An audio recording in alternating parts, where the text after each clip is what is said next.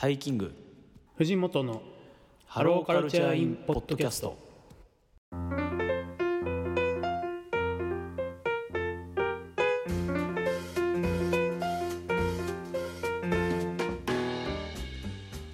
皆さんこんにちは、タイキングです。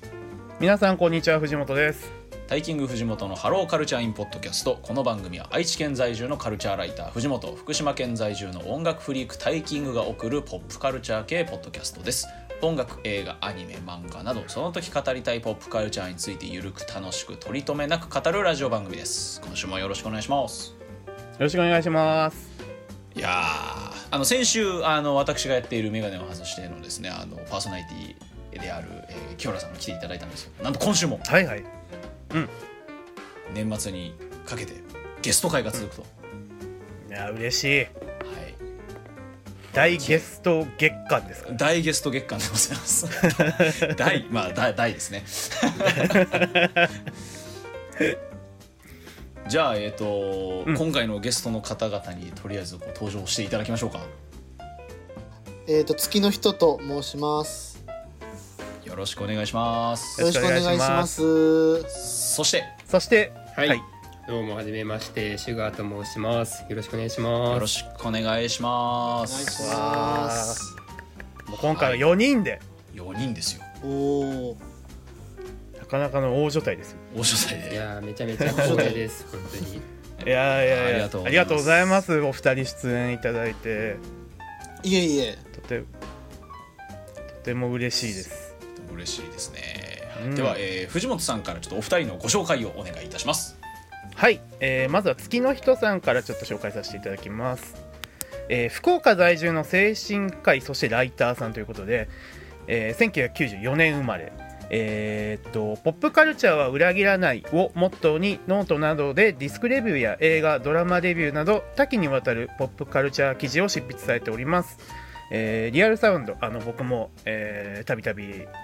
記事を書いておりますが、リアルサウンドなどの外部メディアへの寄稿も行う傍ら、ポッドキャスト番組ポップカルチャーは裏切らないを主催、さらにはですね M1 グランプリへの出場など、ライターの枠を超えた活動もされている、とてもこうポップカルチャーに造形の深い、月の人さんでございます。ありがとうございます。そしてですね、シュガーさん、こちら1995年生まれということで、音楽ブログでの執筆活動を経て、2019年よりノートマガジン音型リストを運営されております。こちらには、私藤本も参加しております。現在はですね、音楽ストリーミングサービスのエディターを担当されているということで、こちらも、音楽に造詣の深い、特に、ロックバンドへの造形がとても深いシュガーさんを今回お呼びいたしました。はい、ありがとうございます。ちょっと M1 出演と比較されるとすごいいややっぱ M1 エントリーがねちょっと強すぎるんですよね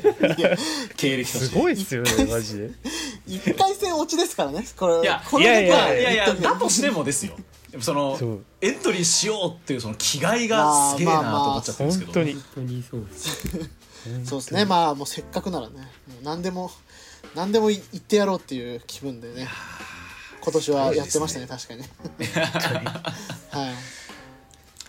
シュガーさんが主催されてるそうノートマガジンの方も僕が初めてその誘っていただいてですね。そうですね、あれもう4年前ぐらいに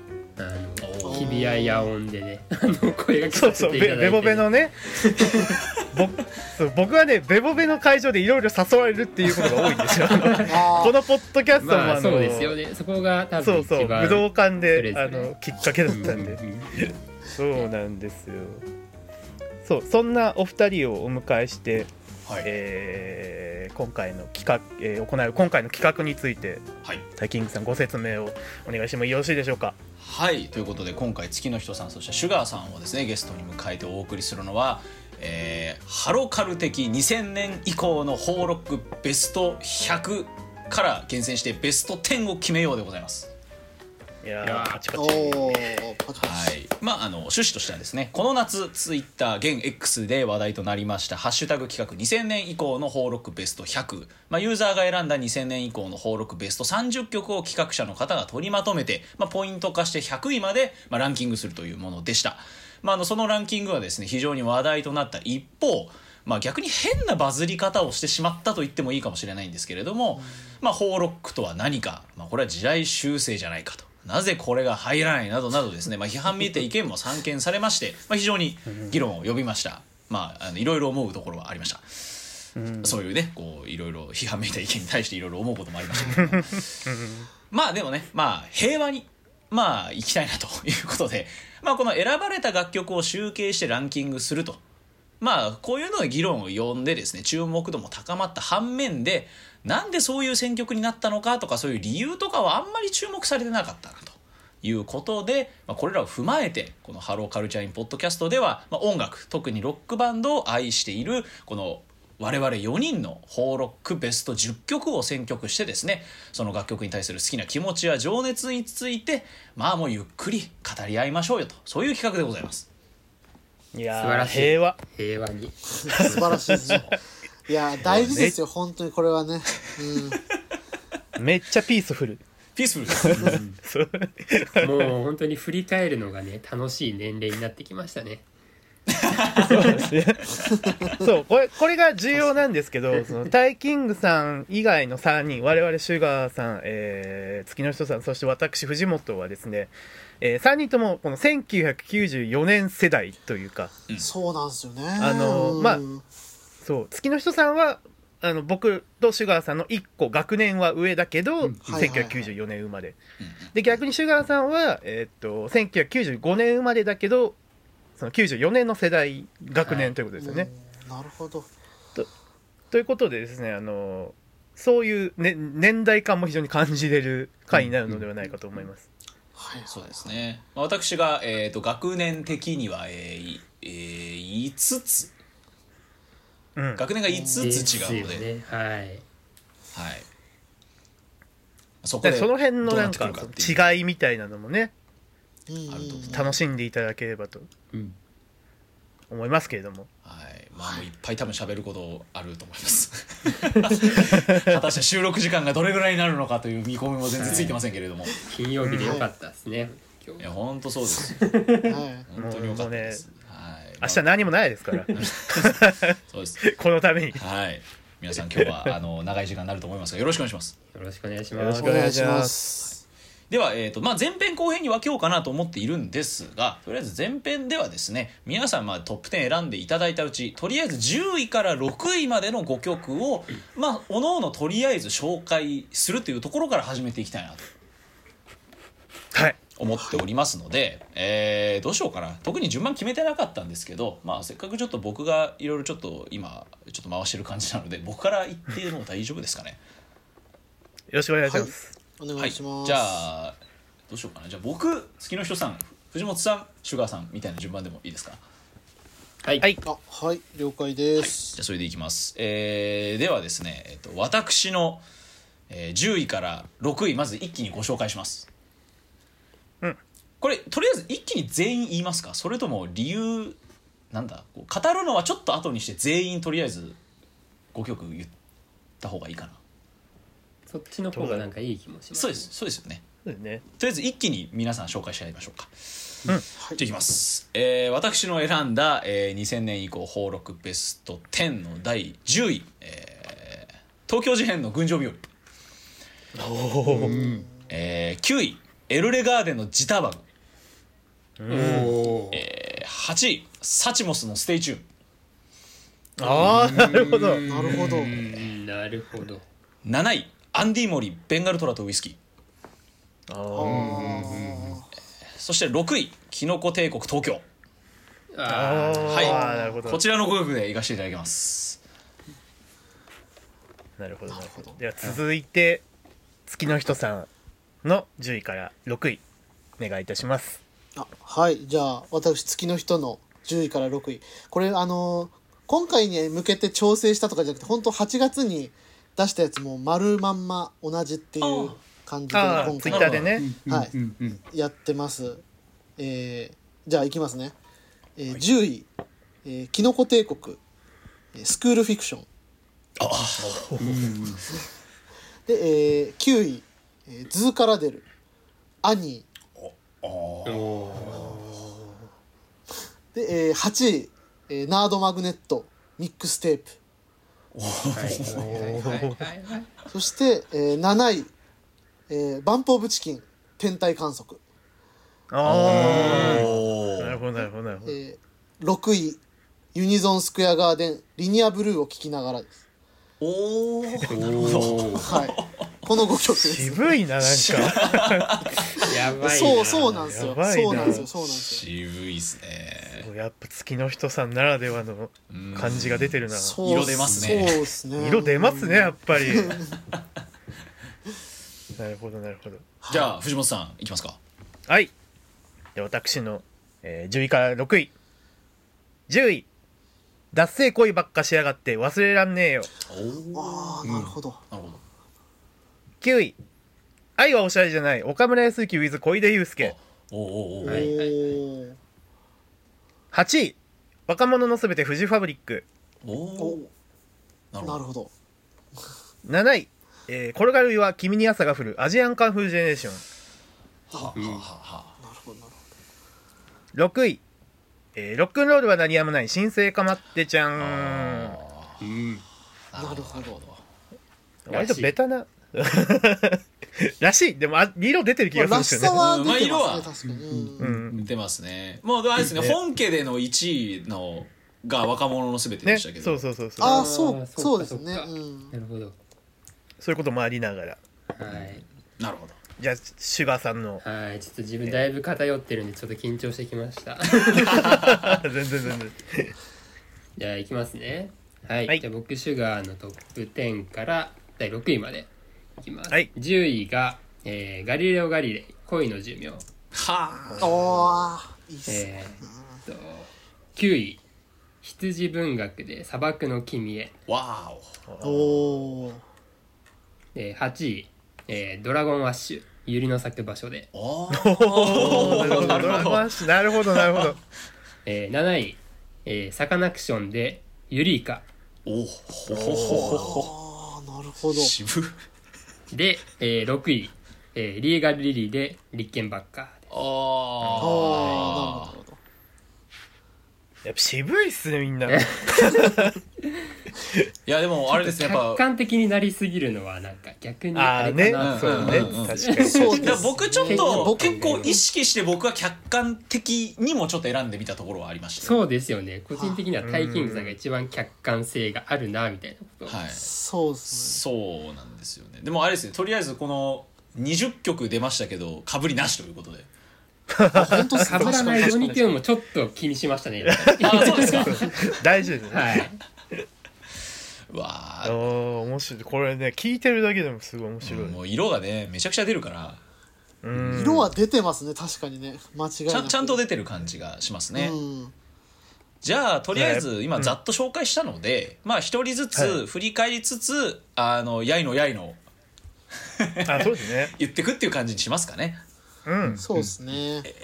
じゃあ私なんですけど、まあ下から群青日和、ジターバグ、ステイチューン、ベンガルトラとウイスキー、東京っていう感じで選んだんですけどこれ我々世代もね、そうですね、自分もそれ思いました。事変とかって本当にむしろ僕らの世代というかしますね。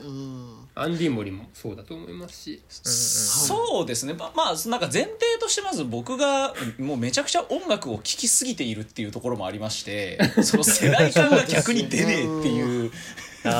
のもあるんですけど。なるほどなるほど。リアルタイムとして流行ったなっていうのはサチモスだと思うんですよ。これ僕が高校生の時なので、なんだろう。僕ら大学就活とかしてた気がするんですよね。そうですね。3年ぐらいだよね。4年とかだった。そうですよね。5つ違うと多分高校大学みたいなところが一つ丸々ずれてるとかだと思うので。そうですね。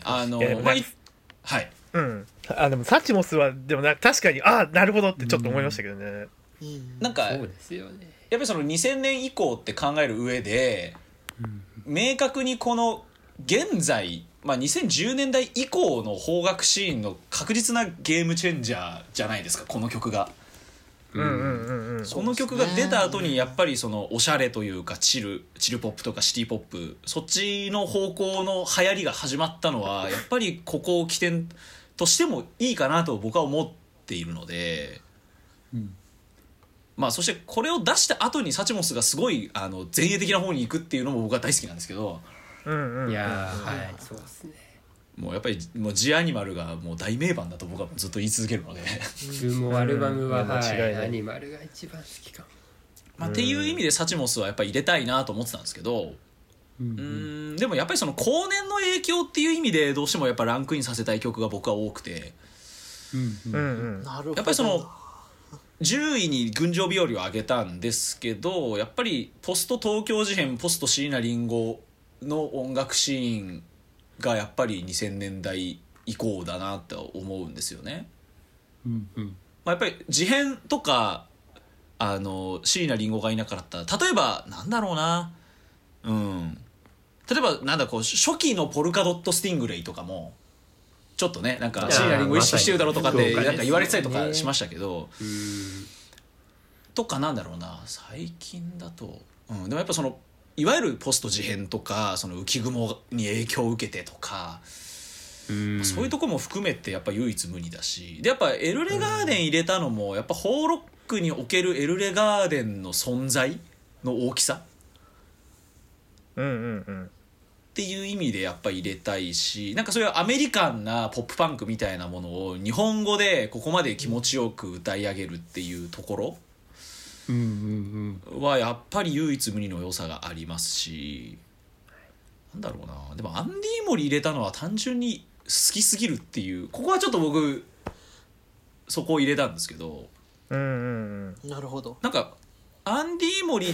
はやっぱりすごいいろんなバンドに影響を与えてると思うし、みんな好きなバンドだけど、うんアンディモリに慣れてる人は多分もう本当誰もいないし、確かに、うんうん、やっぱそんぐらい、まあ、何回も唯一無二という言葉を使いますけど、まあなんかデビュー曲にしてこんなすげえ曲出してんのってやっぱすごいなってやっぱ思いますね、うんうん、でまあっていう感じで選んだんですけど、一番喋りたかったのは東京でキノコ帝国の、はいはいはい、まあ、月の人さんを迷いましたね自分。月の人さんが10位にスクールフィクション上げてらっしゃいましたけど、そうですね、スクールフィクション入れてますね、うん、いやもうもちろん大好きですけど、はい、スクールフィクションもやっぱり僕でもそのキノコ帝国は僕個人的にちょっと歴史修正的なムーブメントの被害者だと僕は思ってて、ほうほうほうほ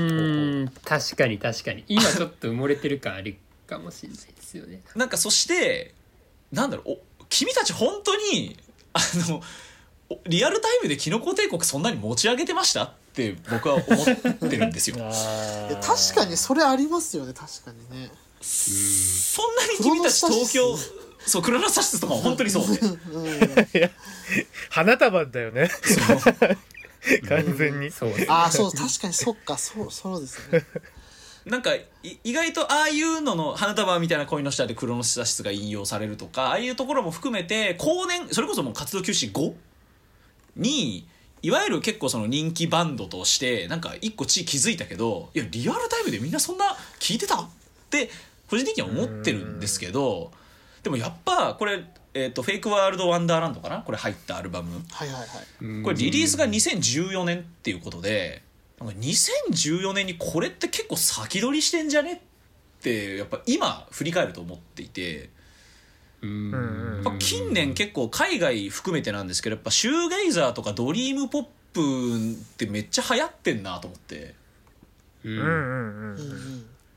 ってなった時になんかそういう流行りの出発点にいるというか、キノコ帝国がやっぱホーロック界の中でまあ、初期にゴリゴリのシューゲイザーをやり、まあ、そういうのも残してくれたおかげで今もあるだろうなってのは確実に思っていて、うんでまあ、いい曲いっぱいありますけど、やっぱあまりに暗い初期、そして聴きやすくなったまあ、なりすぎたと言ってもいいかもしれませんが、まあ、の中期以降、まあ、いろいろありますけど、そのバランスがもういい感じに混ざったもう大名曲としてやっぱ東京は上げるべきなのではと思いまして、この位置にセレクトさせていただいてます。なんかやっぱ最近のそのシューゲイザードリームポップの流行りってのが僕は結構大きいかなと。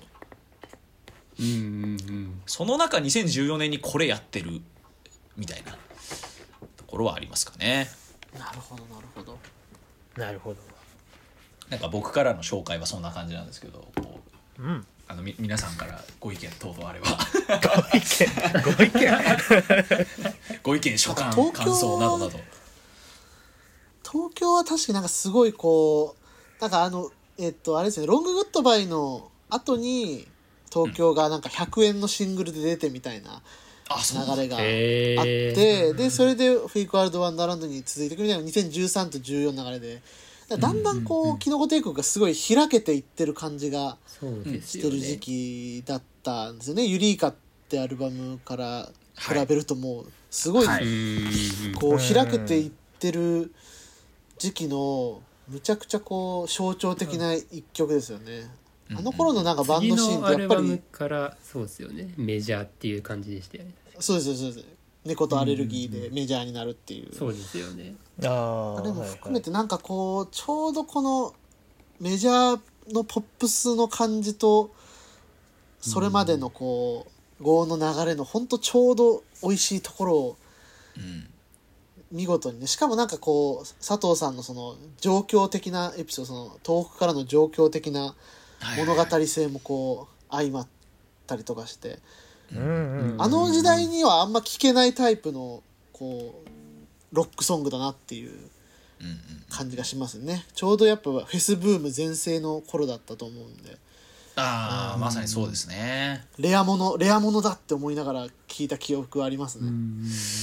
確かにこの2000年代前半ってやっぱみんな四つ打ちダンスロックやってたわけで、そうですね、フェスのねやっぱその中でのキノコ帝国ってやっぱだいぶ異質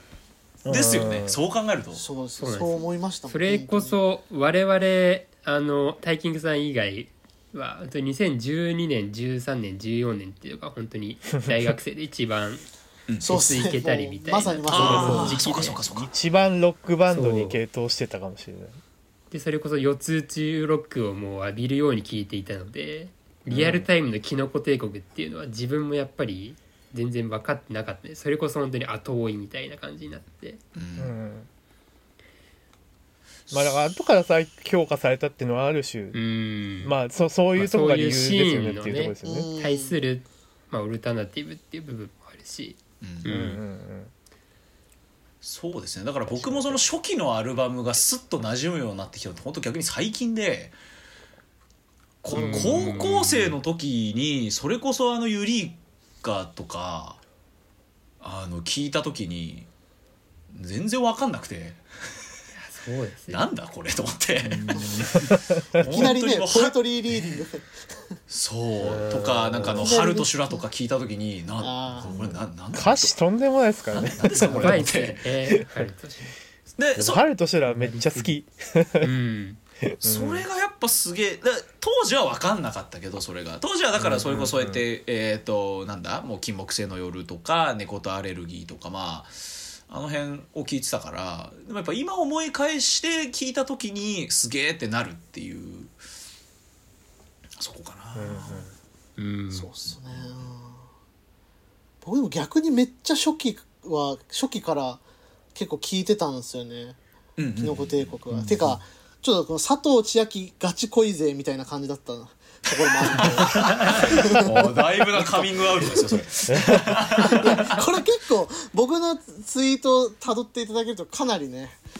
来てるツイートはいっぱいあって非常に若気の至りだなと思って。確かにそうなんです。だから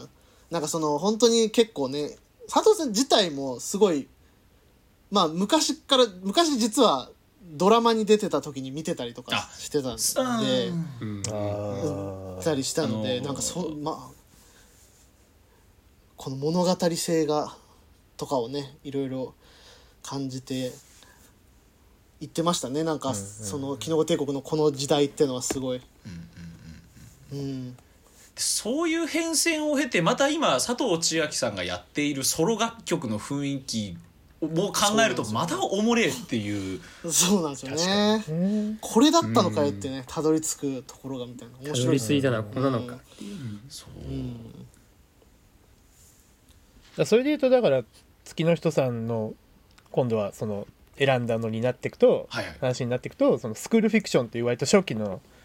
キノコ帝国の楽曲を選ばれてるっていうのもなんかその理由が見えてくるというか。そうなんですよ、ガチ恋だった。そうね、じゃあちょっとこの流れで月の人さんの方のちょっと5曲いきたいと思うんですけども、はい、いやそうですね、だから僕結構そのお分かりの通り主観に振り切ってる感じが若干あるんですけど、なんかねこのホーロックってなんだっていうのをまず考えてそこからこう選んでった感じはあるので、まずその僕にとってのホーロックイメージっていうのをちょっとお話しすると、泣きメロ強めの、歌物でこう聞いてて毛穴がキュッとなる感じ。でいい例えだな。ギターがこう印象にやっぱ一番印象に残ってる、うん、で、リズムが凝ってない、もう直線的みたいな感じ、はい、この辺が、ホーロック像みたいな感じだったんで、そこにあんま漏れないように、選んでったって感じで、スクールフィクションなんで、まさにそのど真ん中というか、うん、もうこういうの、結構やっぱ渦になるいいアルバムだと思いますけど、なんかこういう速い曲がしっかり入ってるっていうのがいいアルバムだなと思って、うん、しかも速くてしかも長いんですよね、5分ぐらいある曲で、このやっぱエモーショナルを5分こう持続していけるアレンジというか、あと歌の内容もそうですけどね、っていうとこ含めてすごいホーロックって感じのがあるなと思ってスクールフィクションを選びました、ね、ボーカルのエモさみたいなところは初期からやっぱり佐藤千亜紀さんのボーカルっていうのはそうですね、うん、やっぱ際立ったというか、うん、いろんな方面に広がっていく、声質がすごいひんやりしてもいいしあったかくてもいいっていう、すごい特異的な声だと思う。あとやっぱ歌詞キレキレですよね。歌詞はね相当衝動的というかこう、ね、でもそれがなんかそのサウンドともこううまく合致してるなっていう感じはありますけどね。そうですね。だからそうなんですよ。なんか歌詞とこのサウンドの合致感がむちゃくちゃすごいなと思って、はいはい、結構そこも大事かもしれないですね。なるほどなるほど。そうですね。で9位と8位は、これはちょっとセットみたいな感じなんですけど、ズーカラデルのアニーとナードマグネットのミックステープで、これは言うたらアンセム感ですね、アンセム的なライブの中でも結構こうハイライトになりうるような曲で代表曲みたいな感じで、すごい、この曲どっちも2017と2016とかで、割かし最近目の曲ですけど、それこそねそのシティポップとかが全盛になってくる中で、ここまでなんかなんだろうな、ロックンロールで合唱して最高みたいな感じの曲をシンプルなバンド編成で出してくるっていうところにむちゃくちゃ惹かれますね。やっぱこの2曲はすごいライブとかで聴いてもやっぱ毛穴のキュッとなる感じっていうのは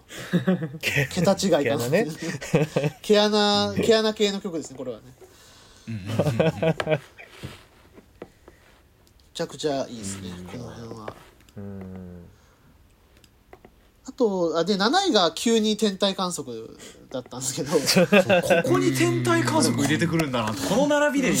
入ってくるんですね。いろいろ考えていくとやっぱこの辺かなっていうので、天体観測はてか天体観測は入れなきゃなっていうか、バンプ・オブ・チキンで一番ホーロックを感じて一番好きな曲っていうとやっぱり天体観測ったなってなったし、なんでこの曲のなんか紐解けなさっていうか、うん、意外とこれ何のこと歌ってんのかあんま分かんないみたいな、この感じいまだになんかまだ紐解きがいがあるみたいな感じっていうのは、なんかこうホーロックあんま知らなかった、こういう音楽があるんだってあんまり知らなかった頃のなんかおぼろげな記憶とこう重なって、いまだになんか聴いてるとドキドキするっていう感じですね。そう、なんか天体観測ってみんな知ってるのに、なんでこの曲がすげえかってなんか誰もうまく説明できないよなと思って。ああ、はいはい、もうそうですよね。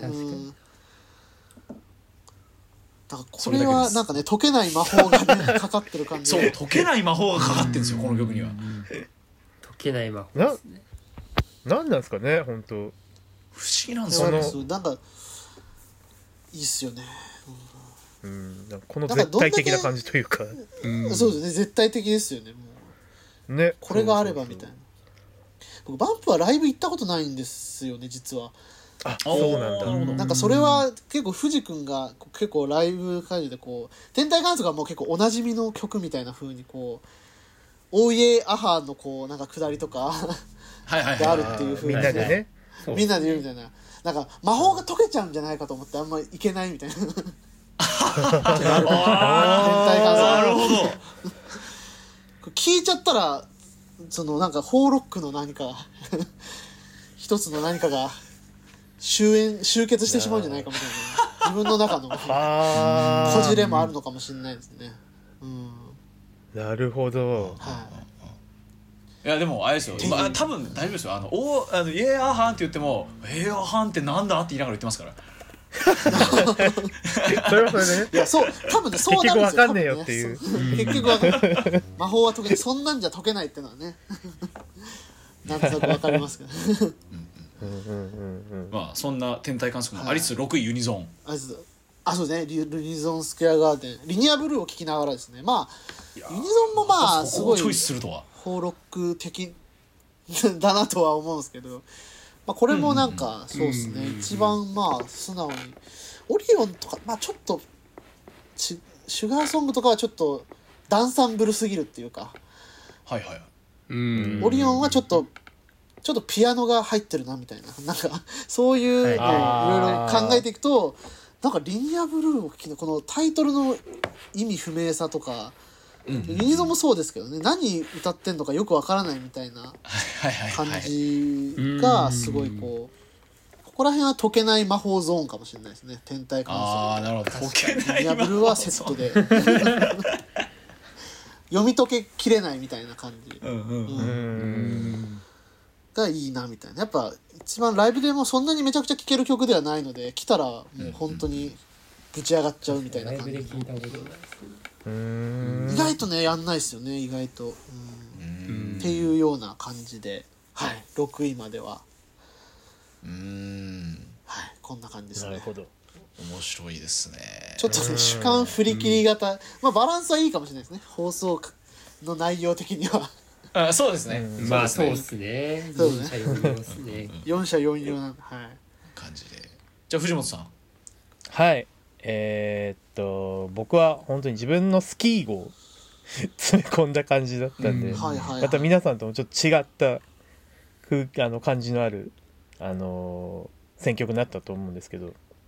まあ、10位脱線恋ばっかしやがって忘れらんねえよ、この忘れらんねえよのなんかすごいこの童貞感というか、それがもう本当に好きで、まあ、それはもう自分のルーツがね、もうあれっていうのがあるからなんですけど、サザンっていう、はいはいはい、そう、まあ、その系譜にあるそのこう情けない男感というか、なんかそれをこれ多分2019年とかにリリースされた曲なんですけど、久々にそれ感じたなと思って、そうだから多分当時この曲を自分が年間ベストを選ぶときに多分この曲1位にしたんですけど、そういう思いもありながら忘れらんねえよをちょっと選びましたね。いやでも忘れらんねえよ。確かに結構邦録、2010年代の邦録としては結構 おもろい存在というか、うん、いや僕本当にこの高鳴りを何と呼ぶを中学生の時に聞いた時にめちゃくちゃ衝撃受けて、あれいい曲なんていい曲なんだこれと思って、めっちゃいい曲じゃんこれと思って、うん、ね、そうなんですよねやっぱり、うん、すごいこう泥臭いというか、泥臭い、そう、うん、その感じがねやっぱ好きなんですよね。小綺麗じゃないというか、うんうんうん、汗臭い泥臭い感じがやっぱ僕は好きだなっていうところでこの曲を選びましたね。その流れで9位のあやおしゃじゃないね、あやおしゃ、うん、あいやこれもだからその系譜にある曲ですよねだからいやいやまさにそうだと思いますね。そう、うんうん、なんか情けないっていうかそうある種の純愛というか、そういうのもありつつ、でもなかなかこう勇気の出ない男の子の感じ、うんうん、っていうのがやっぱそのまあなんですかその邦録どうこうとはちょっとあれかもしれないですけどっ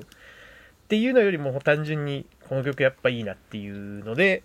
この曲を選びましたね。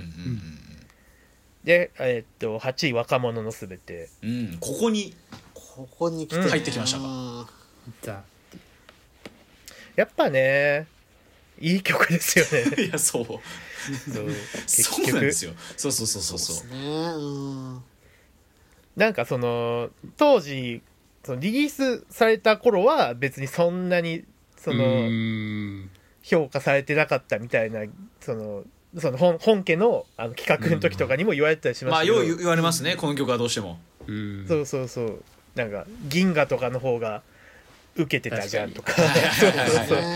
あの時ね確かにあと、うん、そう何その AP バンクバンドがカバーしたからでしょみたいなカバー企画の流れでこんだけ盛り上がった曲じゃんみたいな評価とかもあるじゃないですか、うんうんうん、そうなのか。でもやっぱり僕はそのフジファブリックの演奏と志村さんの、まあ、もっと言うと志村さんの歌声の若者のすべてが一番やっぱり心に刺さるし、うん、夏の感じとかが、うん、やっぱねそんななんか仮にその後々こう評価された曲であってもこの曲が1位っていうのはすごい僕は納得したんですよね、はい、その本家の企画の方でも、はい、いやそうなんですよたとえそれがその後からの再評価だったとしても振り返った時にこの曲マジでいいよねで全然いい曲だと本当に思うので、そうですね、うん、でもだからなんかそのあの企画のその批判のされ方嫌だなと思ったんですけどいい曲なんだからいいじゃん、どうしても嫌だって言ってる勢力がありますよねなんかね何つけねそうなんですそういうのも込みで8位かな。確かになんかその若者のすべてってなんか振り返るとなんかいつなんか急にじゃないですか。でもなんか我々の感覚としてなんか知らない間にみんな知ってる曲になってるタイムではですけど、そうですよね。なんか何きっかけだったのかいまだに謎なんですよね。この曲がアンセムになったバンクバンドじゃないのって思ってるんだけどな。違うのかな。これはですね僕はリアルタイムで中2の時にこれリリースもあったんで知ってるんですけど、はい、めっちゃ、うん、ティーンエイジャーってアルバムに入ってその直前に出たぐらいのシングルで、はい、流れとしてサーファーキングとパッションフルーツの後に、はい、若者のすべてが出るっていう、ああ変な曲若者すべてトンチキソング5だったかなっていうそうですよ。で溺れてた感じがあって、それこそバンクバンドは確かに一つのきっかけではあるんですけど、これどうですかね、うん、サマーヌードっていうああそれだそうだ、はい、ヤマピーのドラマがあった月9のドラマの中でその、うん、ヤマピーとあと誰でしたっけ、ヒロインは北川景子でしたっけ、誰だったか、いやそれブザービートだなブザービートだあれ誰だったんだっけ、何らかのそのヤマピーと何らかのヒロインの方がの思い出の曲として若者すべて出てくるんですよね、うん、あそうなんだ。でそれで結構なんか大学当時大学多分2年ぐらいだったと思うんですけど、あの曲何みたいな感じでなってたのはなんとなく空気感としてはありましたね。大学生の時か、そうだった。大学1年じゃないですか。カリナです。これ見た覚えあるもん。あ、そうそう、カリナ。カリナと戸田恵梨香が出てます。長澤まさみも出てます。そうだ。戸田恵梨香。あれそうだ。長澤まさみかな。長澤まさみだったような。思い出が誰との思い出なんですかね。あ、でもカリナかな。こんなにだからそうふわっと捉えてるんで。でもヒロインはヒロインカリナなんてドラマがあったんですね。そっか、当時はそれぐらい人気だったから、ね、まだトラブル前だからいやいや、でもその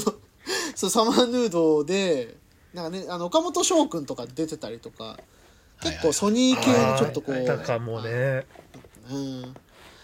とかで来てたのはなんか記憶ありますけどね。なんかそれでかいんですよね、きっと。なんかでもそういうのもありつつ、いろんなアーティストが急にカバーし始めたっていうのは確かに大きくて、なんかそれこそマッキーとか、あ、マッキーやってた。本当分かんないんですよね、本当に。あ、どれが決定打だったかっていうのは全然分かんない。本当にちょっとずつなんでしょうね。多分それが一番リアルなところですよね。なんか知らんけどじわじわいったっていう、J-POP コンピレーションとかに入り始めたっていうのもあると思うんですよ、なんか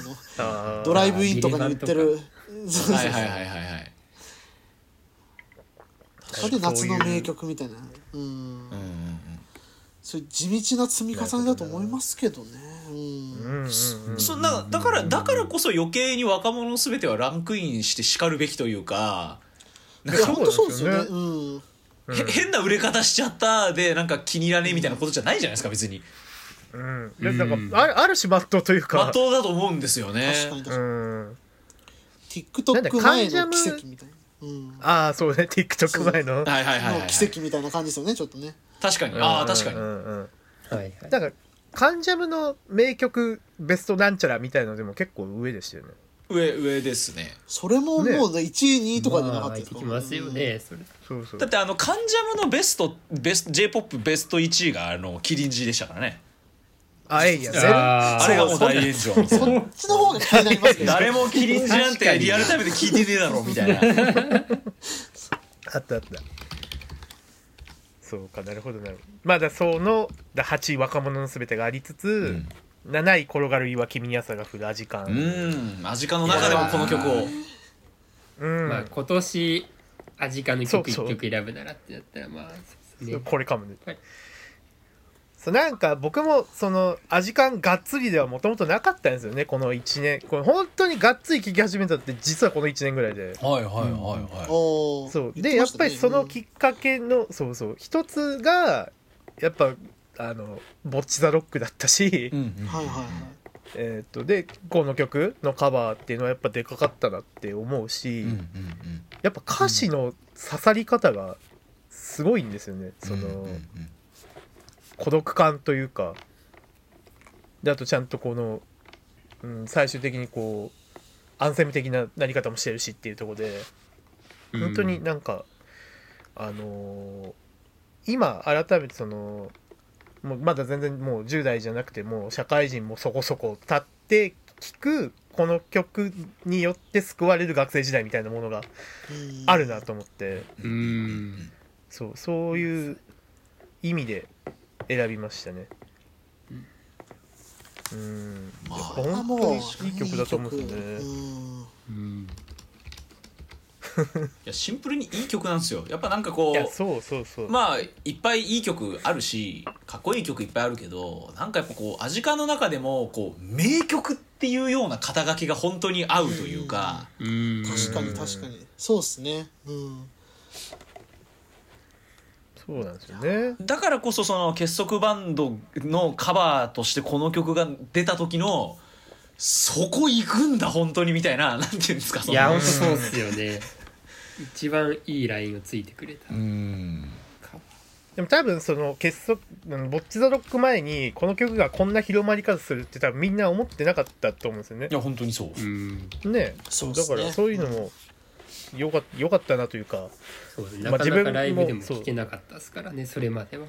これ以降しきりにアジカンはやってくれますね。しきりにアジカンはやってますでも直後はやってなかったですよね確か、うん、ちょっと時間経ってからかな。そう今年の春フェスぐらいから。そうですね、なんかそれがなんかアジカンっぽいなって思ったりもしたんですけど、なんか後藤さんっぽいっていうか、そうこれ僕ちょっと余談なんですけど、僕はまあ、ギター弾きなんですけど、まあ、歌う時もあって、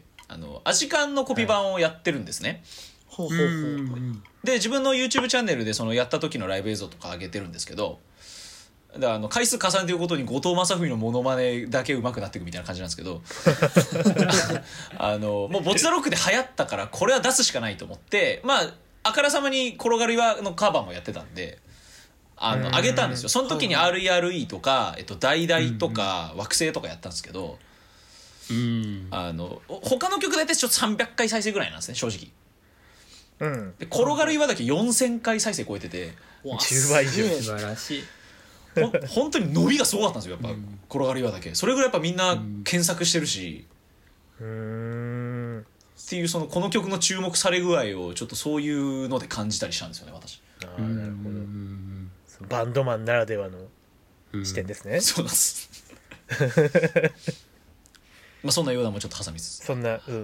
で6位ロックンロールは鳴りやまない新生かまってちゃん。いやもうこれも大名曲ですね。これもなんかその音楽好きっていうか我々ロックバンドファンにとっての最強のアンセムじゃないですか。いやー、ね、だと思いますね。そうこれだなって思いましたもんね初めて聞いた時。これじゃん、俺たちじゃんって思いましたもんねそう俺らの気持ちこれじゃんっていうそうなんか音楽聴いてなんかうわこれやべえみたいな感じが込められているのは本当になんか素晴らしいな、そう歌ってくれてありがとうというか、なんかもう初期衝動だけで曲作りましたっていうこの荒さと熱量というか、音も込みでね、そうその感じが本当になんかやっぱりずっと今でもその初期衝動を覚えているし、この曲聴くたびにこう頭に浮かんでくるしみたいなところで本当になんかずっと聴き続けたいなって思いますねこの曲は。なんかそして新生かまってちゃんってやっぱそのニコニコとかああいうそのインターネット文化とのつながりとしても結構重要な存在だと思うんですよね。なるほど、まさしく、だから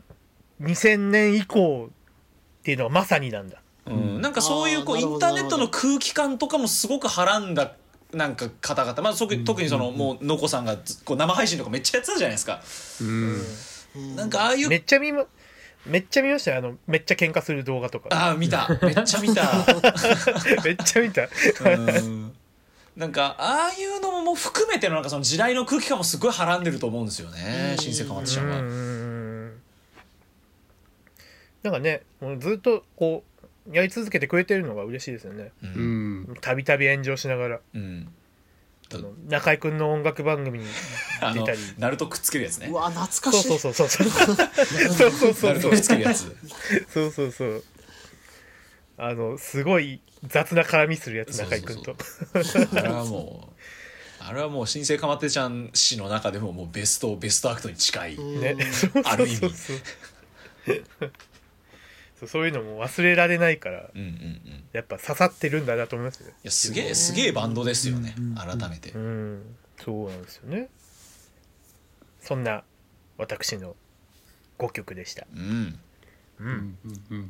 さあそしてシュガーさん、はいなんでしょうねその藤本さんの結構青春衝動みたいなところとはなんかもう自分ももうちょっと若い頃に選んでたら多分そういう曲がたくさん入ってくるのかなと思ってたんですけれども、本当に今のリアルタイムの自分がそれこそやっぱりその2000年以降ってなると本当にもう自分の音楽聴き始めた原点かつ頂点みたいな本当にそのタイミングなんですよねやっぱり。でやっぱり改めてこの年代の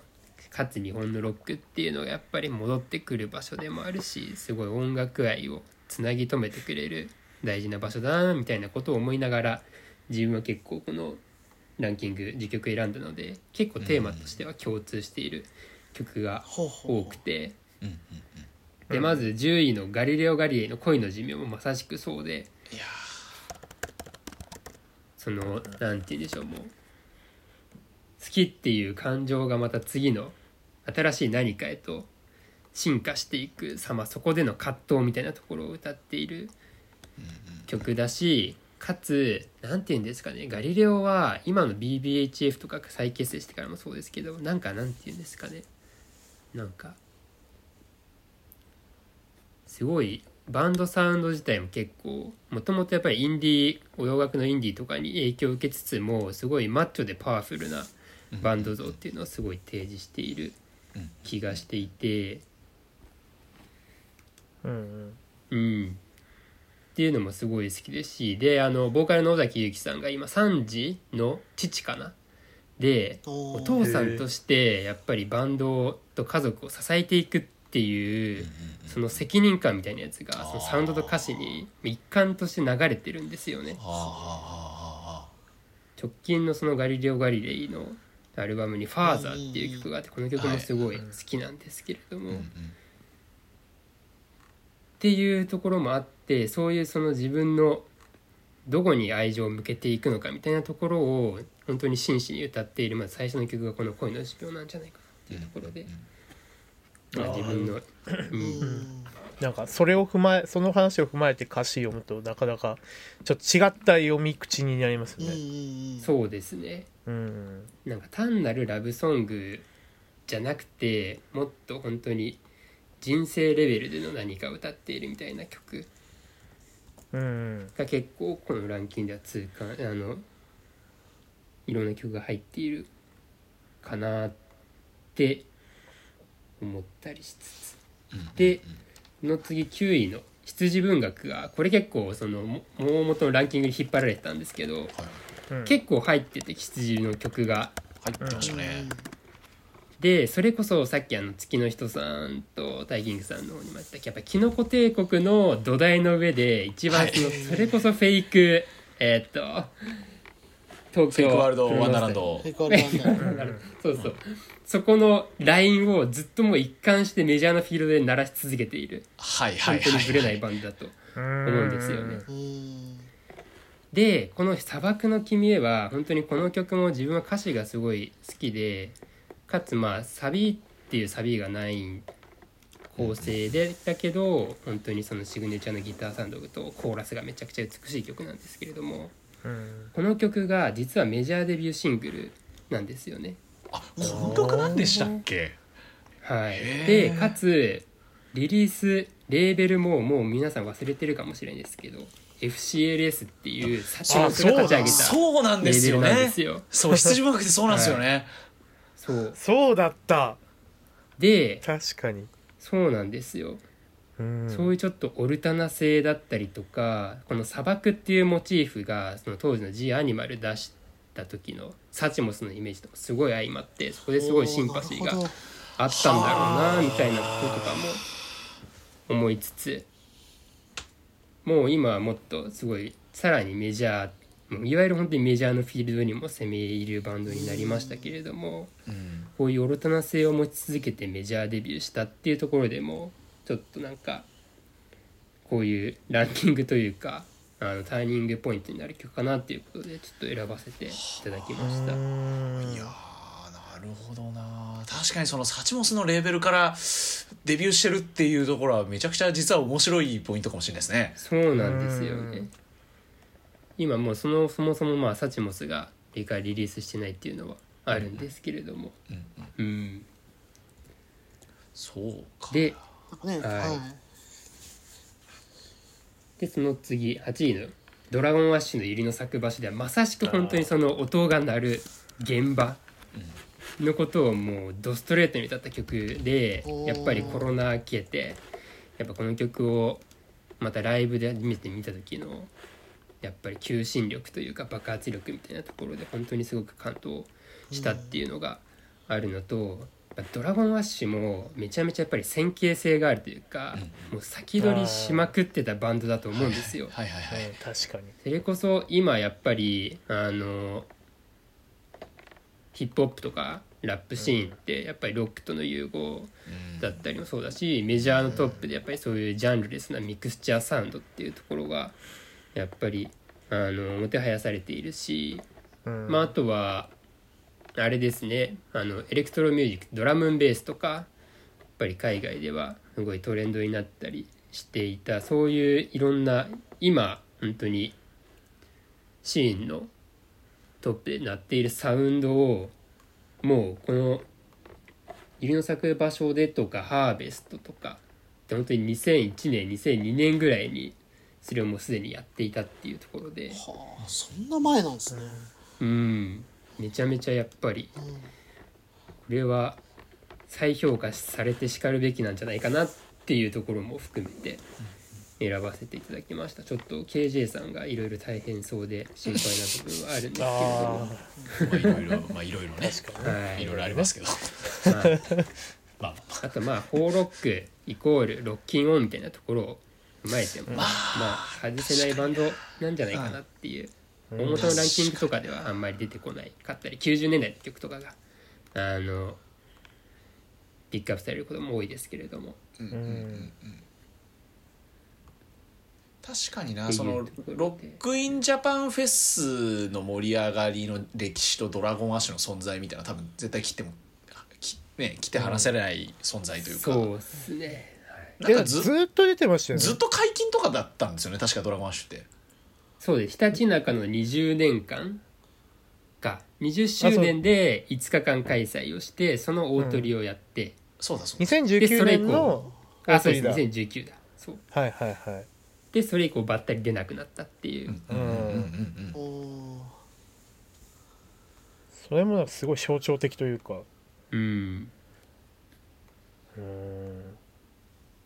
すごいあれですねすごいこうお互いにその大切だからこそそうなってるんだなっていうのをちょっと感じたりもするんですけど、なるほどっていう、まあ本当にまあライブの現場、ライブバンドみたいなところを含めたドラゴンアッシュで、で7位がまあサカナクションのユリイカ、まあちょっと外したところを選んだんですよね。ユリイカってのがちょっと意外ですね。本当はまあなんだろうな、自分はあとミュージックとか、あとまあ目が赤い色とかちょっと悩んだんですけれども、なんて言うんでしょう、ユリイカって要はその東京がテーマの歌なんですね。まあサカナクション他にもあると思うんですけれども、あ、確かに。あで、まあ、自分も首都圏に、まあ、今もいるわけですけれども、その東京の一つ隣の県、しかも川またいでだから東京みたいなところに今ずっと住んでいて、なんかそのやっぱり東京への特別感みたいなところだったりとか、歌詞でも歌われている、もうなんか日々いろんなことに追われて生き急ぐ象徴としての東京みたいなところがすごい描かれているっていうところと、まあ、あとはこのユリイカ出た時がちょうどなんだっけな、初めて紅白出た年が2013年で、その翌年にグッドバイっていうシングルとダブル A 面でこのユリカが出たんですけれども、この曲だったか、そっか、一回そのまあ本当にお茶の間に立った後に一回そこから距離を取ってみたいなところとか、そういう心情とかもまあちょっと共感できるなっていうところで、まあ、いわゆる王道じゃなくて、ところのユリイカを選んでみました。なるほど、いいですね。やっぱホーロック的なその音楽性と東京っていう街は親和性が高いんですね、きっと。そうですね、東京ソング、それこそキノコ帝国もね選ぼうかなみたいなことを思いましたけど、他にもいろいろありますもんね。銀杏ボーイズの東京とかね、銀杏ボーイズ、くるりもあるし、もう今あるんですけどね、うん、チャットモンチーとかね、状況っていうので言うと、いっぱいあるな、うん、確かにそっか、そういえば東京のことを歌った曲だったって今話を聞きながら思い出しました、ゆりかは。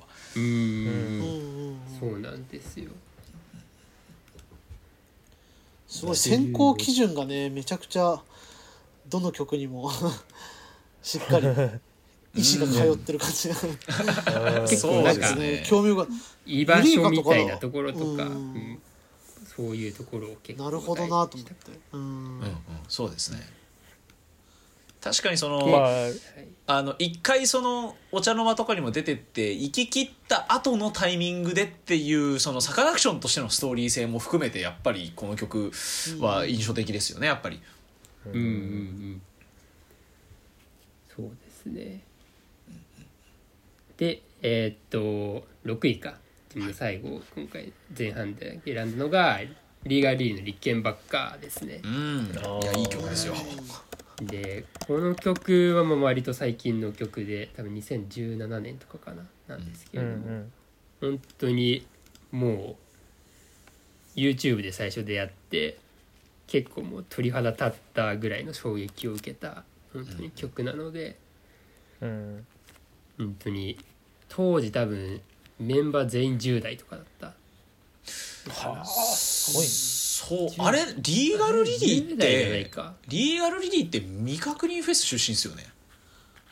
ですです、それそうですそうですですよね。未確認フェスですよ。だ全員10代だ。うんうん、ああだからそうか、なるほどなるほどなるほど。でもう今も音楽はあんま変わんないですけど、あのちょっとふわふわした高橋好花さんのキャラクターと、やっぱりもう世界観がもうめちゃめちゃ鋭利で、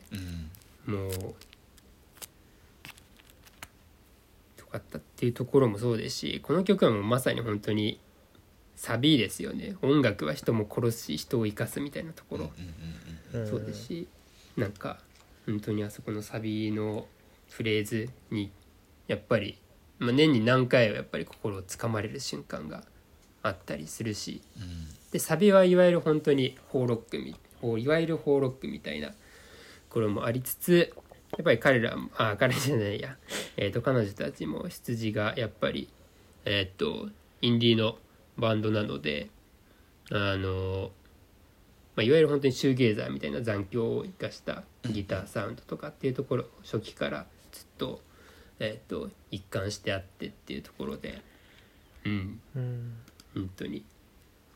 好きな曲ですね、うん、は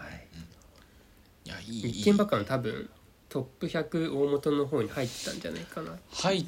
てましたね、入ってましたね、立憲ばっか、やっぱりインパクトの大きい曲だったんじゃないかな、うん、立憲ばっか79位ですね、うん、入ってましたね、うんもうこの曲2016年なんだ。こんな前か。16年か。なるほどなるほど。はい。とまあそんな感じで全員のベスト5、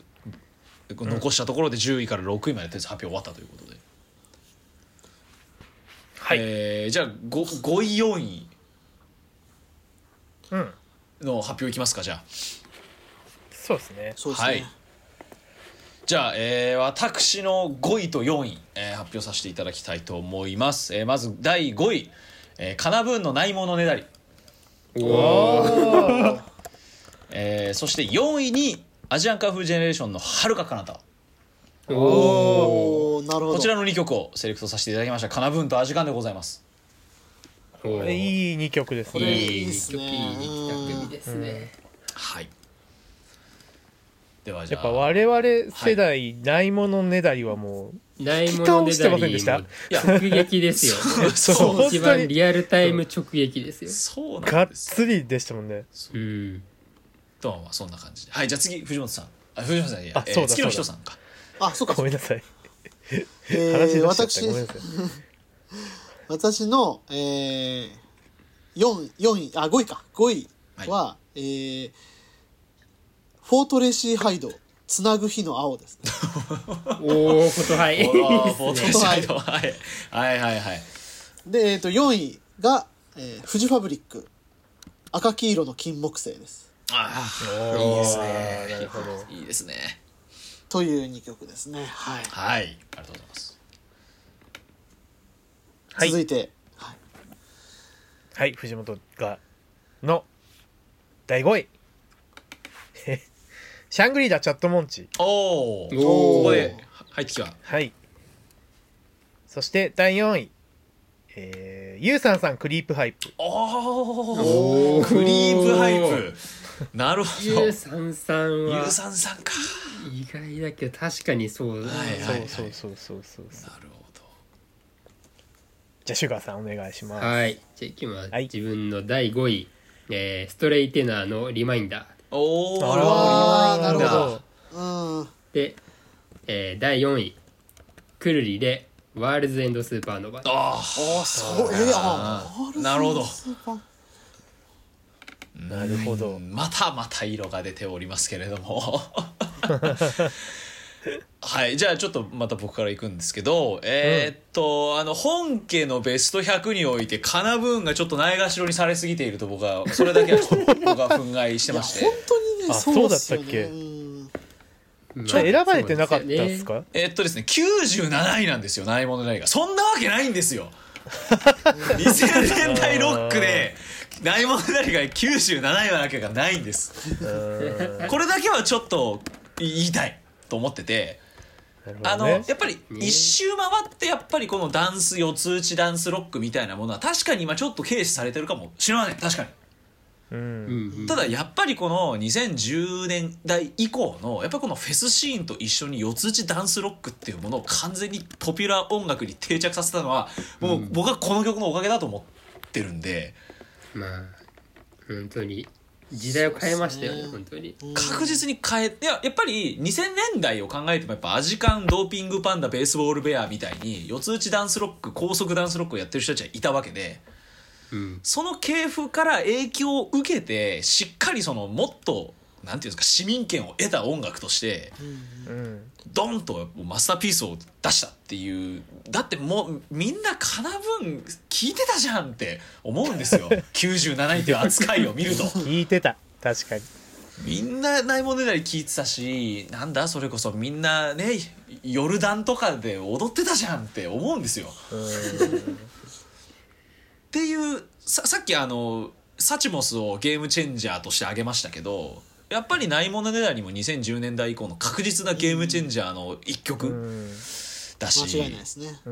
ん、っていう意味も込めて僕は5位に挙げたっていう上で4位にアジカンをやっぱり入れまして、うん、この組み合わせもねなかなか、うん、なんかやっぱ感じますよね。その礎でもありますし、まあ結構ごっちさんもよく言ってることではあるんですけど、うん、いわゆるその邦楽ロックでどんどんアニメ主題歌とかタイアップやっていくみたいなところの先駆者の一人。そうですね。ですよねやっぱアジカンって、うん、ナルトね。だからやっぱナルトとアジカンで、まあ僕はね、うん、そのナルトとアジカンっていう組み合わせの中からカナブーンとナルトっていう組み合わせが生まれてるっていうこのとこも熱かったりするんですけど。なるほどなるほど、うん、やっぱりそういう意味での海外人気っていうところもありますし、うん、なんかその文学的な歌詞に決してスタイリッシュとは言えないビジュアル、そしてシンプルな演奏とギターサウンド、うん、なんか僕は邦ロックみたいなもののイメージを仮に定義するならば一つこれは定義していいと思うんですよねこういうところに。なるほど、うん、アジカン的なものっていうのは一つ邦ロックの定義としてあってもいいんじゃないかなってでは思うぐらいにやっぱり2000年代の邦楽ロックってやっぱもうこうだよねっていううちの一つかなっていうのも込めてやっぱり偉大なアジカンを4位にセレクトさせていただきました。やっぱカナブーンと、まあ、もっと言えばアジカンがいなかったら音楽フェスこうなってないっすよね、うん、まあそうですね。今はまたいろいろラインナップも変わってましたけど、うん少なくともここまでこう国民的レジャーとして毎週末行われるようには多分なってなかったと思うんですよね、うん、そういう意味ではそういう意味でもめちゃめちゃ偉大なバンドですよね、と今聞いてて思ったんですけど、我々の大学時代なんてね、同級生たちその、全然なんかあんま音楽そんな好きじゃなさそうな人でもこうなんかね、夏の一つのイベントとしてフェスに行くようになり始めたので、そうそう、まさにねこのぐらいの、そうですそうです、だから文化ごと変えた感じはマジであるなと思いますけどね。なんか不思議ですよね、そういう文化が根付いたタイミングと、こういうもうフェスっていうものにぴったり分かりやすく合う四つ打ちダンスロックの最高っていうところが、なんかどっちが先なのか分かんないですけど、奇妙にここが一致してるわけで、やっぱそれってすごい重要な点だなと思いますね、やっぱり。なるほど。はい、そんな僕の4位5位でした、4位では月の人さんの4位5位、はい、そうですね、まあ相変わらず主観振り回し系なんですけどまあホートレーシーハイド、ホートレーシーハイド、このつなぐ日の青って、まあ多分ねこう出す中で結構多分まあ知られてない曲っちゃだいぶ知られてない曲だと思うんですけど、ニューヤングシティというアルバムがあって、まあこれまさにそのね、先ほど言ったようにドリームポップとかシューゲイザー、まあ、見事にこう、まあ、それこそアニメソングとかそういうのを経由しつつ、こうポップに仕上げたみたいな、非常にこう、優れたあのアルバムで、私この2019年の年間ベストワンに選んでるような、アルバムなんですけど、そうですね、月の人さんニューヤングシティでめちゃめちゃ面白いノートを書かれてましたよねへそうそう、1曲ごとにニューヤングシティでフォートレシハイドと彼女たちっていう1曲ごとに、そのなんかイメージソング的にその女性の俳優さん女優さんたちをあてがってこう妄想を繰り広げていく、曲と合わせて妄想を繰り広げていくっていう面白い、これでも一番荒々しかった頃のノートな気がします好きすぎないですかそれ、もう好きすぎないとやれないですよねそんなこといやでもなんか愛情がすごいですよね、だからすごい。でもなんかそれはそのこのボーカルのね、エウレカさんのその声の凄さなのかもしれないですけど、なんか本当に映像的というか、こうサウンドトラック、こんなに主張の強いボーカルなのにめちゃくちゃ映像が浮かんでくるみたいな感じの音楽になってて、それがほんとつなぐ日の青ってむちゃくちゃ1曲2曲目なんですよね、オープニングがあって2曲目でもう一気にそれで掴まれるみたいな感じがあったんで、なんか忘れがたい経験なんですよね。なんかうわーみたいな、もうこのアルバムはもう絶対いいぞっていう予感、このアルバムの2曲目として完璧だっていうのもなんかホーロックっぽさとしてちょっとつなぐ日の青を押しときたいなっていう感じですね。ちなみにね、つなぐ日の青には小川沙羅さんっていう女優さんを当てがって書いてましたけど平田オフィスのね所属の女優さんですね今度やってみようそれいや面白いと思いますよそれ多分本当に、ね、面白いですよね、そう面白いですよね確かにね、そう今度やってみようこれぜひ皆さんおすすめです。まだあんま誰も知らなかった頃の森七菜とかを最後に入れたりしてます、ね、先見の明がありますねそのあたりもさすがのポップカルチャー好きですよね。そうですね、これはだから夏ボットさんのギターのフォトハイのギターの方にもすごい変な文章を見つけたみたいな、なんかすごい面白い、もう見つけられちゃってるんだ、なんだこれはみたいな、もうめちゃくちゃ英語させる方でなんだこれはみたいな感じ、いやなんだこれはですよ面白い2回それこそ名古屋にいる時に奇跡的にライブ見る機会、もう解散しちゃったんでねフォートレジャーアイドは、そっか、でその時に月の人ですって言ったらあのって感じに言ってくれたんですよすげえすごい、いつもありがとうございますみたいな感じだったんで、これはなんかすごい思い出として残ってます。なんかそういうめちゃくちゃいい、そうこんないい曲曲なのに、でも本人たち的には割とこう2曲目っぽくこう聞きとつきやすい曲で、なんかアンコールでやるときもなんかちょっとじゃあシャバい曲やりますんでみたいな感じでちょっとねちょっと下にちょっとねややねシャバめの曲として捉えてるんで、なんかそこももやっとはするんですけど、でもまあなんかそういう曲こそやっぱりなんかホーロックっぽさというか、なんかそのなんかちょっとこう恥ずかしくなるぐらいのなんかコテコテな感じっていうのも一つこうホーロックの魅力なのかなっていうところであなるほど、ちょっとつなぐ日の合わせそういう感じですね。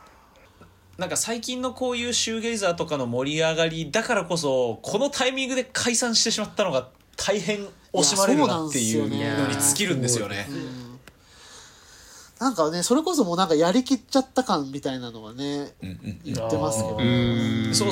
なんですよね。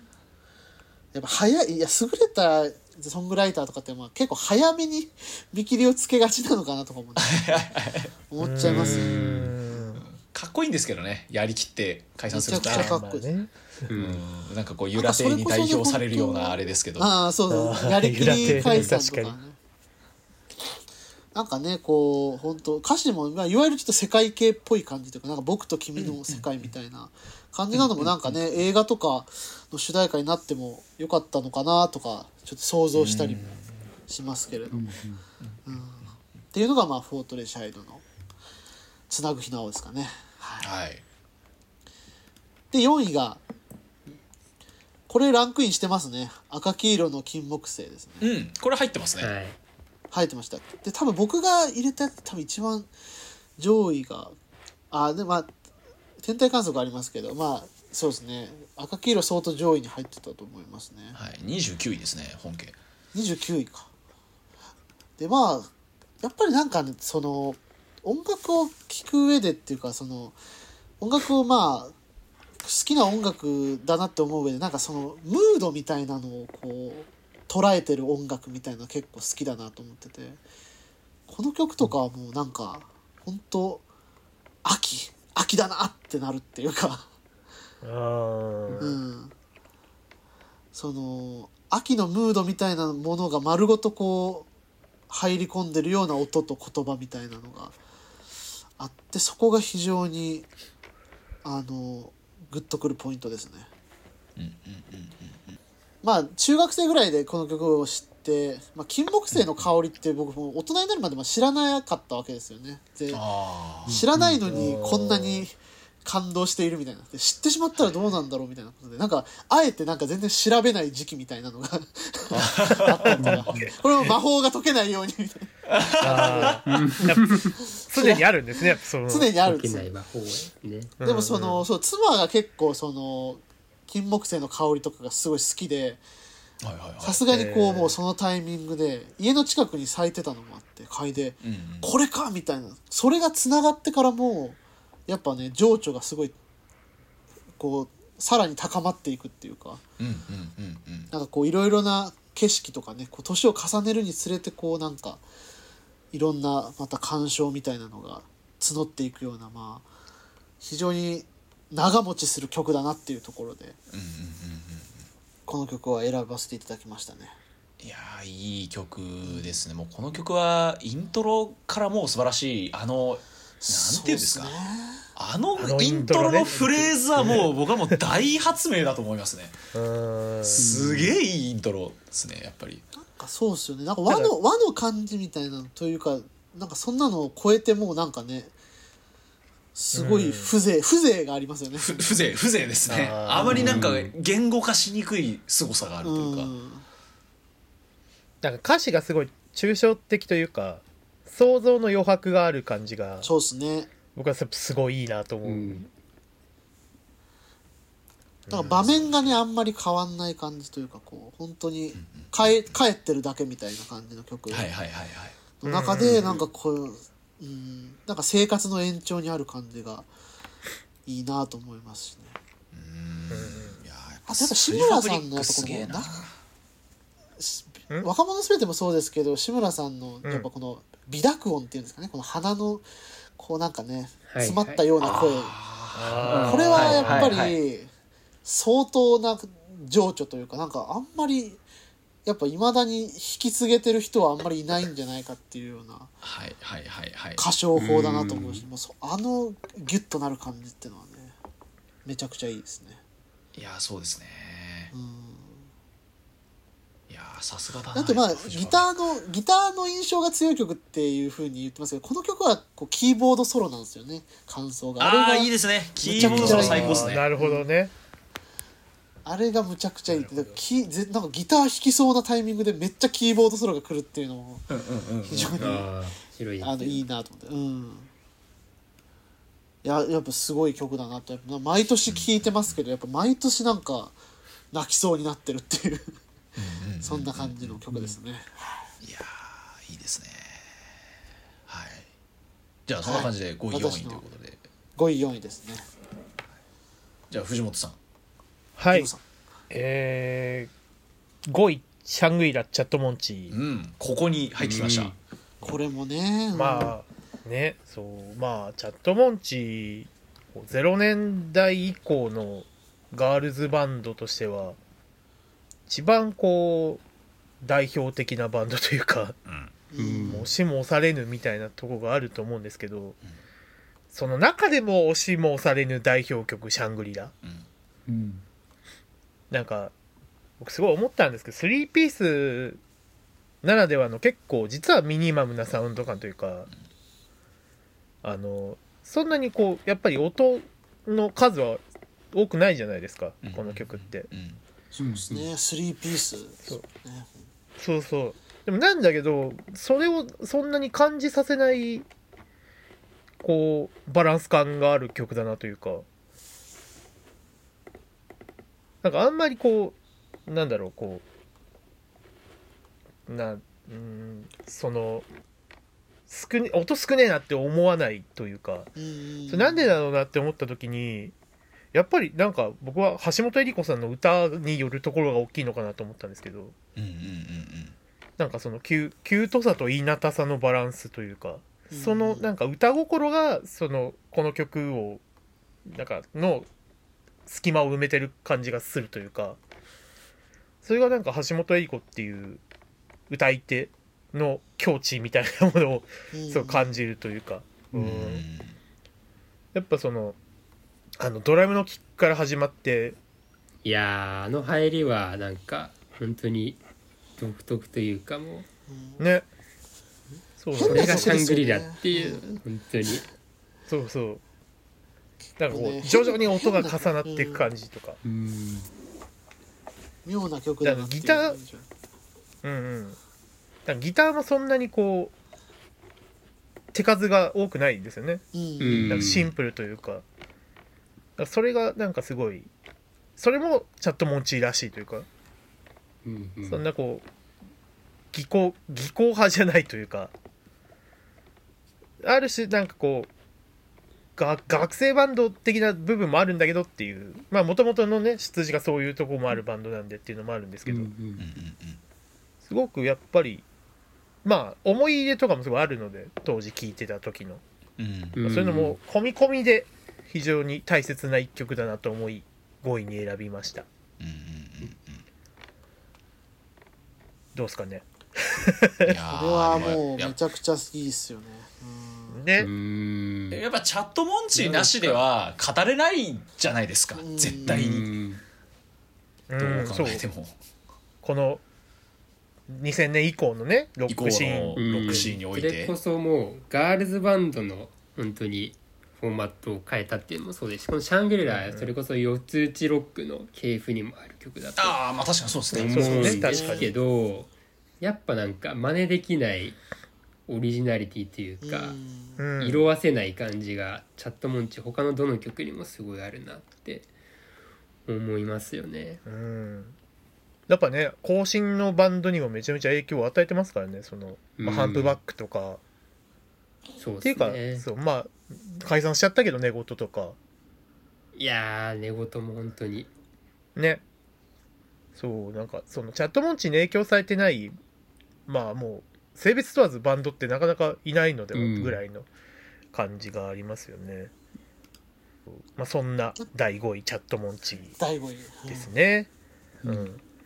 で、4位クリパイプ U33。U33 なんですね。これは2013年とかでしたっけ？これも。そうそうそう、これ2013年。そうですよね。そうだから僕ら的には自分も出会いたてな時の曲だった印象があって、うんうん、だから大学生になりたての時になんかその、うんうん、ちょっとこう高校生とはまた別の音楽を聴きたいと思って、うん、でその聴き出したのがクリーパイプだったんですよ、うんうん、そうでなんかその大人、うん、今思うとそれすっごい恥ずかしいしダサいなと思うんですけど、その大人感というか、うんうん、みたいなものに憧れて選んだのがクリーパイプだったんですけど、うん、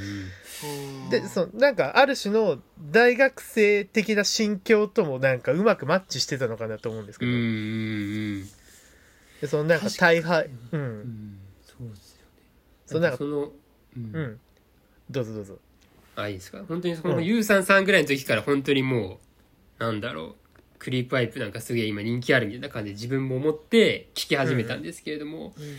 どの層になんか人気があって、どこでここまでなんかじわじわそれまで来てたのかっていうのがいまいちイメージできないね、できてないなみたいなのを思ったんですよね。クリープハイプも僕はクリープハイプを聴き始めたタイミングがちょうど歌姫おやすみ、あれメジャーデビューですよね確か。あ、そうそうそうそう、うんうん、メジャーファーストシングルですね。あ、ですね、ファーストシングルか。メジャーデビューは死ぬまで一生愛されてる、うん、死ぬまで一生。あ、そうかそうかそうか、あれアルバムでデビューしてるのか。そうです、アルバムデビュー。そうだそうだそうだ、うん、ちょうどその泣き声リリースしたタイミングが中学校1年生だったんですけど、僕若いな、これが熱い。 あれでスクールオブロックで流れてたんですよ。あ、なるほど。それ聞いて、あれと He's Mine とかを聞いて、中学生ながらにちょっとやっぱりなんていうのかな、そうさっき藤本さん言ってたみたいにちょっと大人びた気分になれる、うん、っていうちょっとのイキリでめっちゃ好きになったんですよね。っていう中でだからその社会の窓とか U33 のリリースをリアルタイムで見てった時にやっぱじわじわ人気出てって U33 で M ステに出たんですよね。あ、そうそうそうそう。あ、でしたでした。見た。やっぱそこはすげえ大きかったと思いますね、やっぱり。うんうんうんうんうん。そうでなんだろう、その U33っていうか、まあ、クリープハイプどの曲にも言えると思うんですけど、こうなんか特に初期の曲はそのなんか若者っていうか、まあ当時の尾崎世界観の焦燥感というか、うんうん、そういうのがすごい楽曲にこう込められてると思って、うん、だからその感じがなんかすごい刺さったのかなと思うんですけど、うんで、まあ特に U33 はその生活感とか焦燥感みたいなそのクリープハイプに一貫してあるものがを帯びながらも同時になんかこう深い愛情みたいなの感じがさせる歌詞とかがやっぱすごい魅力的な部分だなと思うんですけど、やっぱあの人の書く歌詞はね、いろいろ強烈なものが多い中でこの曲が跳ねたのはあのバランス感だったのかなと思うんですけど、確かに、うん、あの曲ってでもそのあれですよね、 CM でサビで U333 っていうのを使ってくださいって言われて歌詞書き始めたんですよね、あれ。あ、そうそうそう。あ、なんかそんなエピソードありましたね。で、そんなのクリープハイプの今までの曲聴いてそんな発注あんのかよと思うんですけど確かにそれをね、憂鬱の U で33ってしてめっちゃクリープハイプのこう方向性にこうちゃんと引き寄せていくみたいなね、作詞力みたいなのも含めて、うわ、これはクリープハイプ勝っていくバンドだなってめっちゃ思った記憶ありますね。そうだからそういう指示的なこともあって、まあ、本人たちがこの曲に対して今どう思ってるかってあんま分かんないんですけど、はいはい、そう、それでもやっぱこの曲の持ってるパワーはね、大きいなと思うし、でそういうなんか特に大人とのいざこざが多かったバンドだから本当にね、そう、その印象はやっぱありますよねね、そうでもなんかここまでね、特にだからリアルタイムで見ちゃってるから、はい、尾崎世界観がブチ切れてるツイートとかを懐かしいな見ちゃってるからベストアルバム事件だから。でもここまでなんか長くこうずっと第一線で、しかもこのそのクリップハイプ的なものをこう失わないまま今の今までやってて、もう今アリーナとかでもやってるじゃないですか、ワンマン。そういうバンドになってくって当時はやっぱ思ってなかったから、それは本当良かったなって思うんですけど、なんかそのさっき言ってたその U33 っていうフレーズのサビはすごい開放感があるなと思うんですけど、そこまでのこの A メロ B メロの部分って結構こうすごいじわじわいくじゃないですか。そうですね。そうですね。だからそれがこうサビのその開放感との対比になってて、その決してこう明るいだけの曲じゃないのに、結果一曲通しても別にこうめちゃめちゃ底抜けに明るいって曲じゃないけど、そのギャップでこう明るさを感じさせるというか、そういうところすごいあるなと思うんですけど、本当にだからまあ当時聴いてた実感とかも含めてちょっと4位に選びました。いいですね。またクリープハイプ入ってくるっていうところも、そうなんかね、こうめっちゃこう評価をいろんな方面から受けるバンドではない気がするんですけど、その音楽好き、うるせえ音楽好きとかに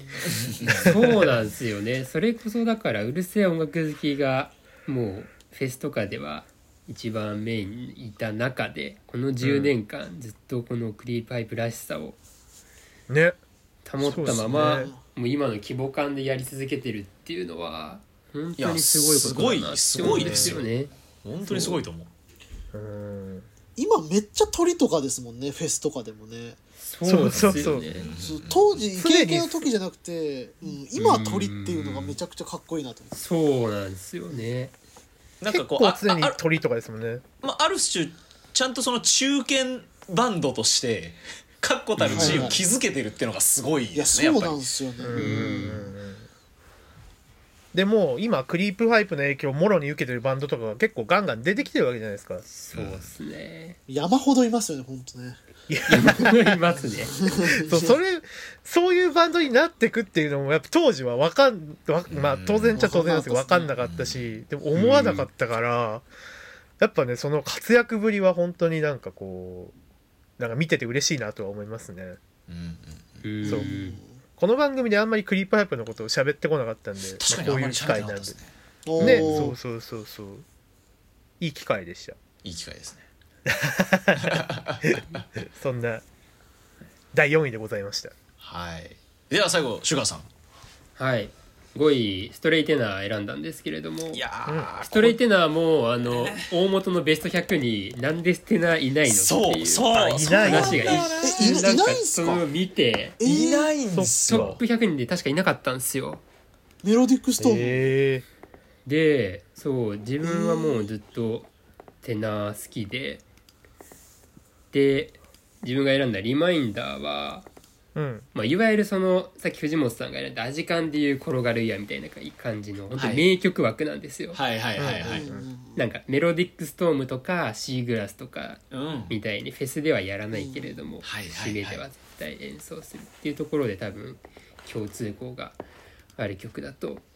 思うし、このやっぱりリマインダーが収録されてるタイトルってアルバムがもう本当にアルバム単位でいったら本当にもう0年代本当にトップクラスに入るぐらい個人的には好きなアルバム。いいっすね。でこの曲もこの前25周年の武道館のライブで、演奏されていて、で改めてその歌詞聴きながらもうこういう音楽ってこういうことだよなみたいなことをすごいやっぱり思ったんですよね。本当になんて言うんでしょう、音楽ってなんかもうそのやっぱり聴く人がその曲を聴いた瞬間になんかいつでも出会い直せるみたいな感じだったりとかも、出会ったタイミングとか関係なくもうその瞬間から何かが変わっていくみたいな、本当にその音楽が持つ本当にタイムレスな魅力っていうところもそうですし、まあ、このリマインダーもそうですし、まあ、この後の自分が選んだ曲にもあれなんですけど、この RE っていうワードはこの2023年結構自分の中でキーワードになってるんですよ。あの曲じゃないですか。いわゆるもうリバイバルみたいなそう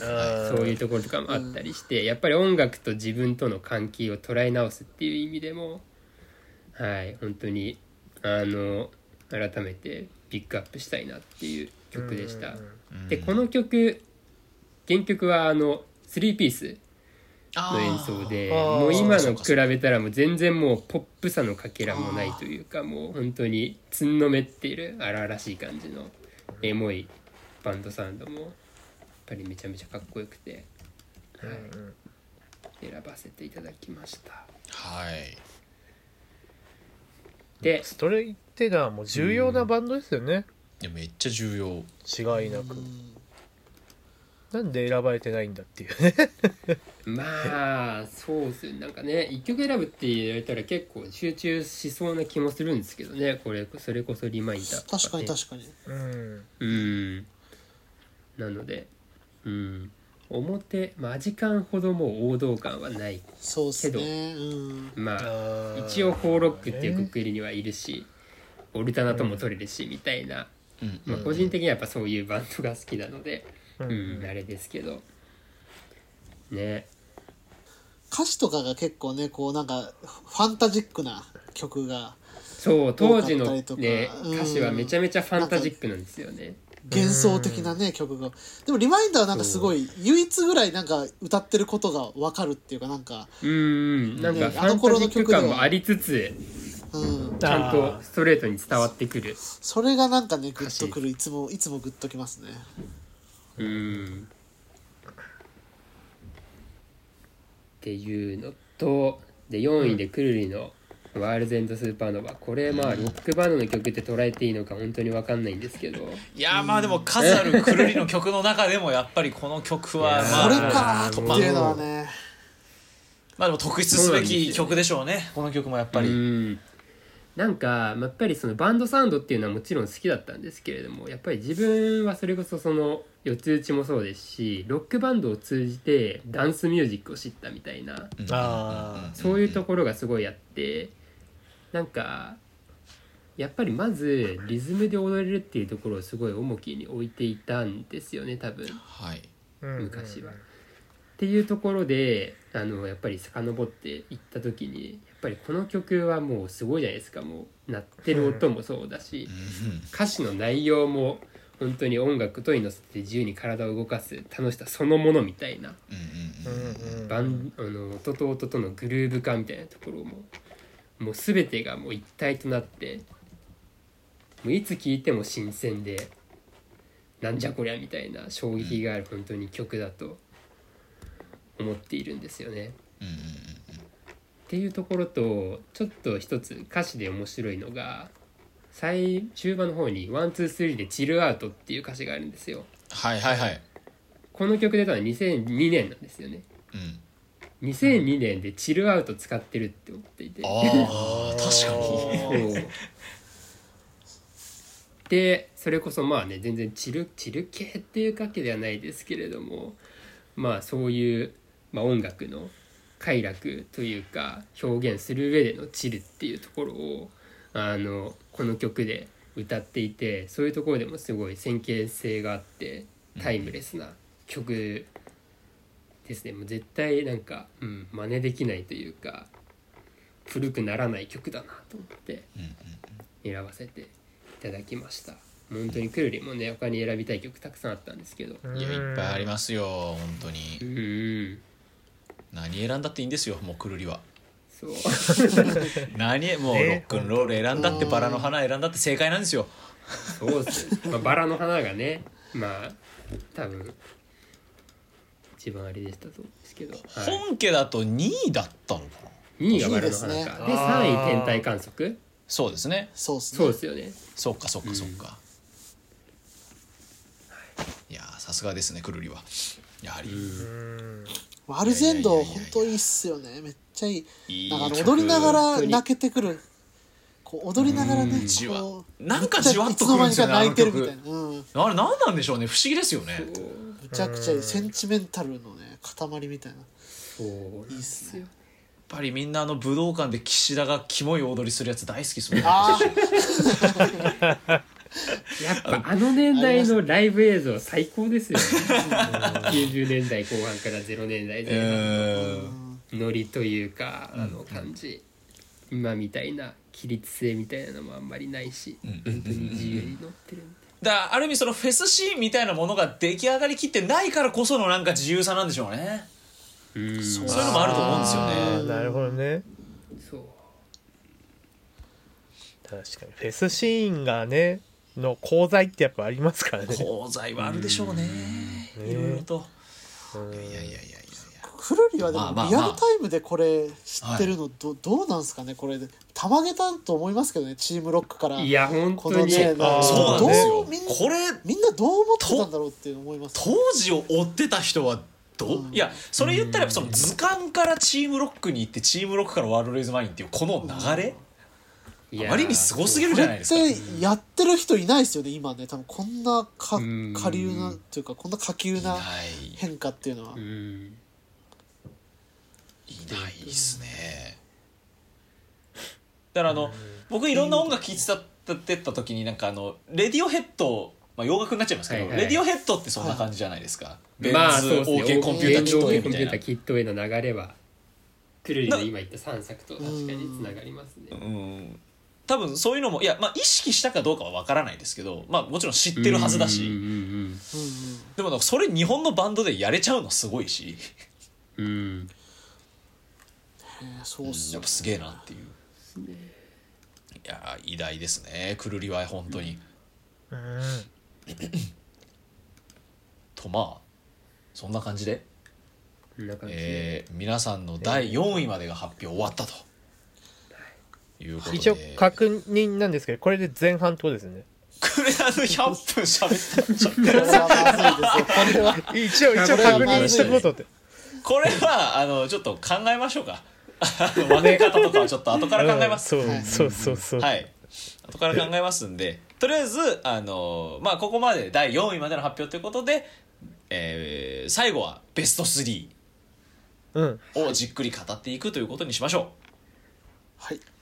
これも楽しみ。はい、楽しみでございます、ということで、まあ、とりあえずまあ、時間的に前半になるのかなのはようわかんないですけれども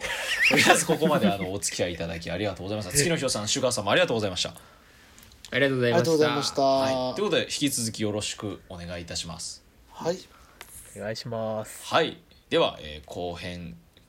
になるかわかんないですけど、はいベスト3に続きますということで、来週もお楽しみにということでよろしくお願いします。お楽しみに。はい、さよなら。